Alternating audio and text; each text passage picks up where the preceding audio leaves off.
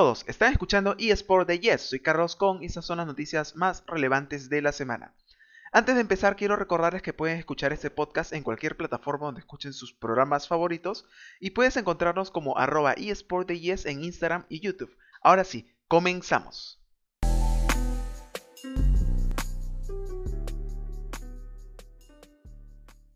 Dwayne Johnson, La Roca, filtra su colaboración con Fortnite.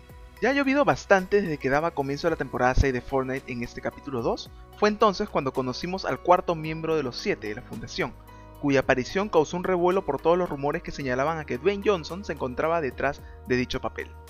Algunos hicieron incluso una labor de investigación para asemejar las voces del actor y personaje, tanto en inglés como en otros idiomas en los que The Rock tuviese un actor de doblaje habitual. Rumores que se convertían en algo más que un secreto a voces alimentando esta historia. Pero ahora, y tras volverse a filtrar que sería una de las colaboraciones en el capítulo 3 junto a Lady Gaga, Katniss Everdeen y Samus Aran, es el propio Dwayne Johnson quien en un post en sus redes sociales ha dejado ver su colaboración con Fortnite. En una promoción de su propia bebida energética, el actor al abrir la nevera vemos el casco de la fundación dentro de la misma. Un primer contacto y con el que hasta parece que quiere reírse con nosotros. A continuación, segundo después y sobre el banco de trabajo, y esta vez sí en segundo plano, vemos una nueva arma que podría ser igualmente la de la fundación, calzando de esa manera con el estilo del skin del personaje. Con el cierre del capítulo 2 a la vuelta de la esquina y con una presunta batalla entre la Fundación y la Reina del Cubo, podría desvelarse el papel y que debajo del casco se encuentre efectivamente el genuino Dwayne Johnson. Y ya muchos piden la salida de una web skin sin casco y con el rostro del actor.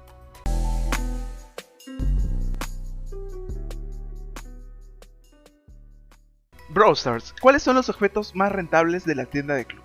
Ahora que estamos inmersos en la segunda temporada de la liga de clubs de Brawl Stars, quizás estemos interesados en ir gastando la moneda del club tan merecidas que nos hemos conseguido. Una visita a la tienda del club que puede ser confusa al no saber muy bien si la inversión que vamos a hacer es la mejor. Ya sea puntos de fuerza, monedas, chatarra, fichas de refuerzo, ahorrar para un skin, son muchas las opciones y por supuesto las hay más rentables que otras dado el valor que el propio Brawl Stars le otorga a los diferentes elementos en las otras parcelas del juego. Empezando por la chatarra, es difícil cuantificarla pues no es un elemento que se pueda conseguir en una tienda normal. Pero las cajas de Brawl nos dan una pista, pues con el mismo porcentaje de las monedas, la proporción suele ser conseguir el doble de monedas que de chatarra. Sin embargo, en la tienda del club la proporción es solo de 1 a 11 y no de 2 a 0, lo que hace que sea una compra bastante rentable, pues el propio juego le da mayor valor al elemento. Siguiendo con los puntos de fuerza, en cajas Brawl Stars obtenemos aproximadamente la mitad de puntos que de monedas, lo cual concuerda con la tienda, un punto de fuerza cuesta 2 monedas, pero en la tienda del club el valor cambia, pues en proporción con una moneda del club obtenemos 1.6 puntos de fuerza o 2,5 monedas de oro, en lugar de 3.2. Al no cumplirse ese doble valor, eso hace que obtener puntos de fuerza también suponga una compra mucho más rentable, y de paso ayudar a que no gastemos nuestras monedas en comprar puntos de fuerza. En cuanto a la ficha de refuerzo la cosa es más complicada, ahora mismo es complicado tener a varios brawlers en fuerza 10 u 11, lo que hace que la mayoría de días no necesitemos su compra, mientras si consigamos un buen puñado de las aperturas de cajas, en contra de los elementos que siempre van a ser necesarios, al igual que con la skin, que es un proyecto a largo plazo si nos vemos sobrados. Y ni qué decir si esta estimación no sirve absolutamente de nada si andamos muy sobrados de monedas y nos hace falta chatarra o viceversa. Siempre premiará la necesidad, pero en caso de duda nunca está de más tener cierta información.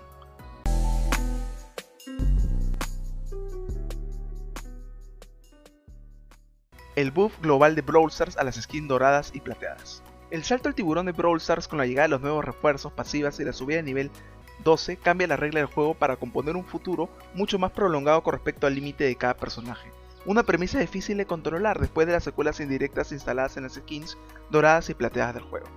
Como consecuencia, todos los movimientos de Brawl Stars en el último mes han sido tan grandes que generan un torbellino de novedades a veces difícil de imaginar para todos los jugadores, sobre todo al analizar los detalles de aquellas pequeñas cosas ocultas en el día a día. Allí entran las skins doradas y plateadas, un premio extra a cambio de oro para todos aquellos que hasta ahora tenían maxeados a determinados brawlers, pero con un camino de reglas inesperado desde la introducción de los Gears y el nivel 12 de cada personaje. En ese momento y casi sin avisar a la comunidad, Brawl Stars permitió casi sin darse cuenta que esos atuendos extraordinarios se mantuvieran fijos con el nivel máximo de cada brawler, pero lo cierto es que esto generó un problema aún mayor. Con una gran parte de la comunidad adaptada ya a poder comprar skins plateadas y doradas al haber llegado a nivel 10, la reducción al nivel 9 y la desaparición de estas skins descuadraba por completo la idea de muchos. El hecho de tener algo desbloqueado que posteriormente desaparece genera cierto rechazo y es precisamente por eso que Brawl Stars dio marcha atrás con una actualización urgente para permitir la aparición de las skins doradas y plateadas a partir del nivel 9. Esta decisión concuerda con la lógica de mantener activo este premio previo pago para todos aquellos que hasta ahora han sido capaces de llevar al límite a varios personajes, aunque el salto a nivel 12 cambie las reglas. Sin embargo, esto significa que el salto al nuevo límite significa en un futuro lejano la llegada de nuevas skins exclusivas para aquellos que lleguen hasta ese punto, aunque para eso aún hay demasiados detalles para pulir, tiempo al tiempo y disfrutar de una tienda repleta de novedades.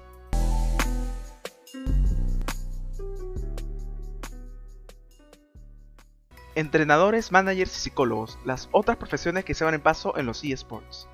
A David Rodríguez le dolía mucho el antebrazo cuando jugaba dos o tres partidas, y pronto tuvo claro que esa epicondilitis le permitiría competir, pero en los eSports a los que se dedicaba le dieron otra oportunidad. Eso a asesorar a amigos y a otros jugadores, y al principio de forma casual, luego con mayor regularidad. Y se fue corriendo la voz de las cosas que él hacía o ese tipo de sesiones hasta que un día llegó hasta oídos de Matt Lyons y lo ficharon, porque ya sabía cómo trabajaba. Cuenta con tan solo 22 años, una edad aún para ser jugador, es segundo entrenador de popular videojuego de League of Legends de este club con sede en Madrid. Su caso demuestra que la incipiente industria de los eSports puede dar trabajo a más personas aparte de los mismos jugadores. El sector movió 1.084 millones de dólares en el 2021 según las provisiones del analista especializada Newzoo, un 14.5% de incremento respecto al 2020 la audiencia también creció un 10% hasta los 728 millones de espectadores. Y parte de esta actividad económica está arropada por estas nuevas profesiones, como director deportivo de un club, managers, personal médico, psicólogo deportivo o representante de jugadores. El 2019 eSports Jobs Report, el último informe que ha publicado la plataforma de empleo de videojuegos Hitmaker, estimaba en 9.705 los números de trabajadores pagados de eSports en el 2019 en todo el mundo. Una cifra discreta, pero supone un incremento del 111% respecto al año anterior.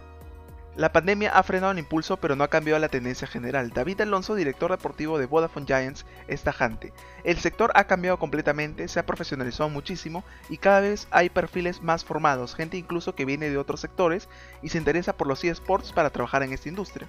También hay muchas marcas interesadas y se ha vuelto un entretenimiento mucho más popular. Dentro de esas nuevas profesiones, el puesto de Rodríguez como entrenador es de los primeros que se vienen a la cabeza. Trabajo mucho individualmente con los jugadores y también procuro que se entiendan entre ellos dentro de la partida, porque en League of Legends hay diferentes posiciones y unos no conocen la de otro, así que trabajo para que entiendan los problemas que tiene cada uno dentro de la partida, explica. Esto también incluye estudiar al equipo rival y a sus jugadores para elaborar un plan de juego específico en cada partida.